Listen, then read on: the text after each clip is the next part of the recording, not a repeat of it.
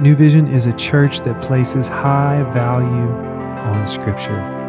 The Bible is made up of 66 books, and in this next portion, we're going to be going through a few of those books as a church family. We hope this tool encourages you and equips you to lead your life well. Thank you for joining us today. Hi, my name is Todd Briner. I get to serve at New Vision as the online and student pastor. And today we're on day 16 of our Exodus podcast. And I'm going to be reading from Exodus chapter 8, 20 through 32. And I'm going to read from the New Living Translation. It's the story of the fourth plague, the plague of flies. Verse 20. Then the Lord told Moses, Get up early in the morning and stand in Pharaoh's way as he goes down to the river.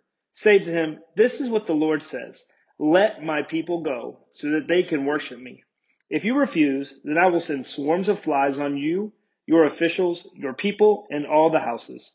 The Egyptian homes will be filled with flies, and the ground will be covered with them. But this time I will spare the region of Goshen, where my people live. No flies will be found there. Then you will know that I am the Lord, and that I am present even in the heart of your land.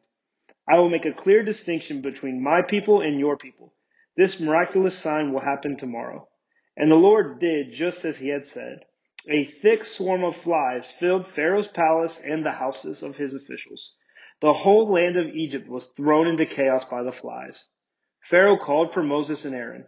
All right, go ahead and offer sacrifices to your God, he said, but do it here in this land. But Moses replied, that wouldn't be right. The Egyptians detest the sacrifices that we offer to the Lord our God. Look, if we offer our sacrifices here where the Egyptians can see us, they will stone us. We must take a three day trip into the wilderness to offer sacrifices to the Lord our God, just as he has commanded us. All right, go ahead, Pharaoh replied. I will let you go into the wilderness to offer sacrifices to the Lord your God. But don't go too far away. Now hurry and pray for me. Moses answered, As soon as I leave you, I will pray to the Lord, and tomorrow the swarms of flies will disappear from you and your officials and all your people. But I am warning you, Pharaoh, don't lie to us again and refuse to let the people go to sacrifice to the Lord. So Moses left Pharaoh's palace and pleaded with the Lord to remove all the flies. And the Lord did as Moses asked and caused the swarms of flies to disappear from Pharaoh, his officials, and his people. Not a single fly remained, but Pharaoh again became stubborn and refused to let his people go. So if you're like me, you kind of learned these plagues growing up in church and you kind of saw them in the Moses movie or in that one Sunday school lesson and, and you probably just kind of grazed over them. But I want you to think really about what kind of devastation these plagues would have brought. And so we're looking at the fourth plague, the plague of flies. And here's some of the interesting things you see about all these plagues, but this one's very interesting because it's the first plague that doesn't affect the whole nation of Egypt. It says that God's people, the people living in Goshen, the Israelites, will be spared. And so we see God's grace of his people, and that's just something to keep in mind. But each of these plagues is very interesting because it's showing God's power over the power of the Egyptian gods. It's saying that I have the true power. And what's very interesting is Pharaoh considered himself a god. He was worshiped as a god. And so God is saying, it's not your gods, it's me, the one true God who has control.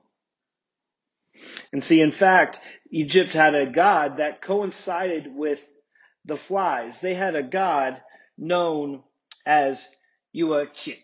Uatchit. U-A-T-C-H-I-T. That was represented by the fly. And so God's saying that your fly is not a God, but I control the flies. The God that you worship has a fly. I'm really the real God.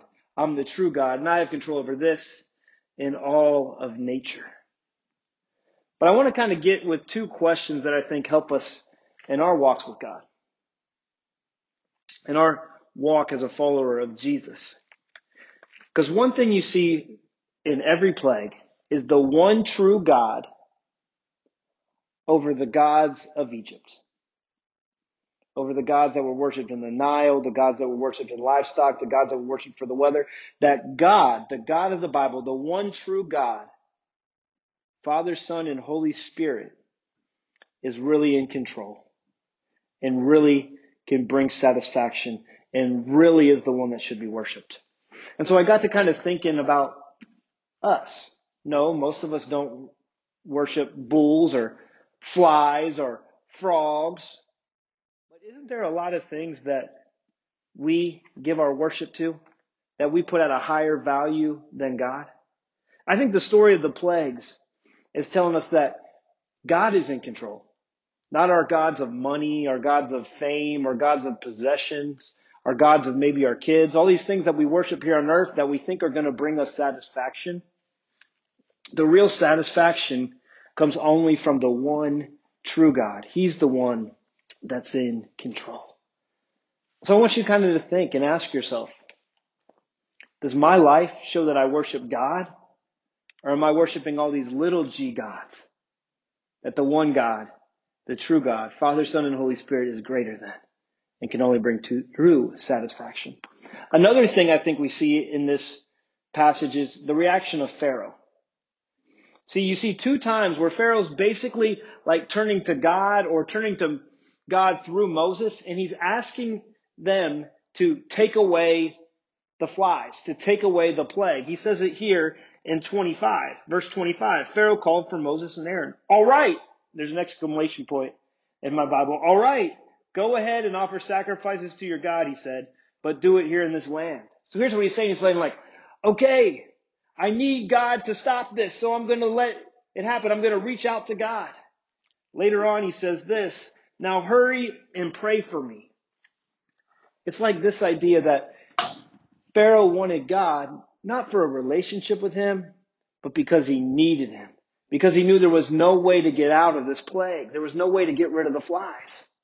And so he reached out to God as a last resort. And what you see here at the end is that Pharaoh hardened his heart. And so when God shows up, when God brings deliverance, then Pharaoh goes back to his own ways. See, he calls on God when he needs him. He wants God's help when he needs it, but then he goes back to living his own ways and worshiping himself. And I got to thinking about this. Isn't that something that we do all the time with God? We'll reach out to God when we need something. We'll reach out to God when we're in trouble. We'll reach out to God when we're desperate. But then in our daily life, we want to live our own way. We want to be in control ourselves. We want to kind of sometimes treat ourselves like the own little God that we worship ourselves instead of always going to God. I always like to give this idea. And I know some of you are driving in your car right now, so you may be able to really identify with what I'm saying. See, I remember back when I first started driving, I got my driver's license at about 17 years old. And I remember when you first start to drive, you really start to notice things. And I remember as I was driving, I noticed a car in front of me and they had a bumper sticker on the back. And it said, God is my co-pilot. And about the time that I got serious about God, my relationship with Him was also the time where I started, you know, driving. And so I saw that and I was like, wow, that's amazing. That's amazing. And saying, you know, I'm driving the car and God's like right here on my life and God's right there kind of helping me out, giving me guidance and I'm listening to them a little bit. But as I got to thinking about it, and as I got to think about thinking, God is my co-pilot, it dawned on me. God is not supposed to be our co-pilot. God is not supposed to be our co-pilot. God is supposed to have complete and total control of our lives. See, if you think about it like this, I want you to think about this. If your life was a car, if your life was a car, where would God be? Where would God be? Would he be in the driver's seat where God is kind of having control of your life and he's saying, you take it wherever you want. I'm going to follow you. I'm going to let you lead me. Or is he maybe in that co-pilot seat? Is he maybe riding shotgun where he kind of helps you out a little bit when you need him? When you don't know what you're doing, you turn to him? Or is he maybe in the back seat? He's maybe in the backseat driver. He's kind of a, you know, backseat. I got three kids and they're in the back of our van. And when we're driving on road trips, you know, they're just yelling and, and screaming and they're trying to get your attention and they're complaining. Is that maybe where you have God? Or maybe I want you to think about this. Because I think this is where a lot of people try to place God. If your life was a car, where would God be? For most of us, oftentimes myself included, He wouldn't be in the driver's seat. He wouldn't be in the steering wheel. He wouldn't be riding shotgun. He wouldn't be in, even in the back seat. For a lot of us, if we were honest, God would be in the trunk. For a lot of us, God would be that spare tire. You know how the spare tire works, right? Some of you may not even know where your spare tire is. Some of you may not even know if you have a spare tire. Because what's a spare tire there? Spare tire's there for emergencies. You just hope it's there when you need it. You just hope it's there when you break down or you get a flat. And I think for a lot of us, that's how we treat God.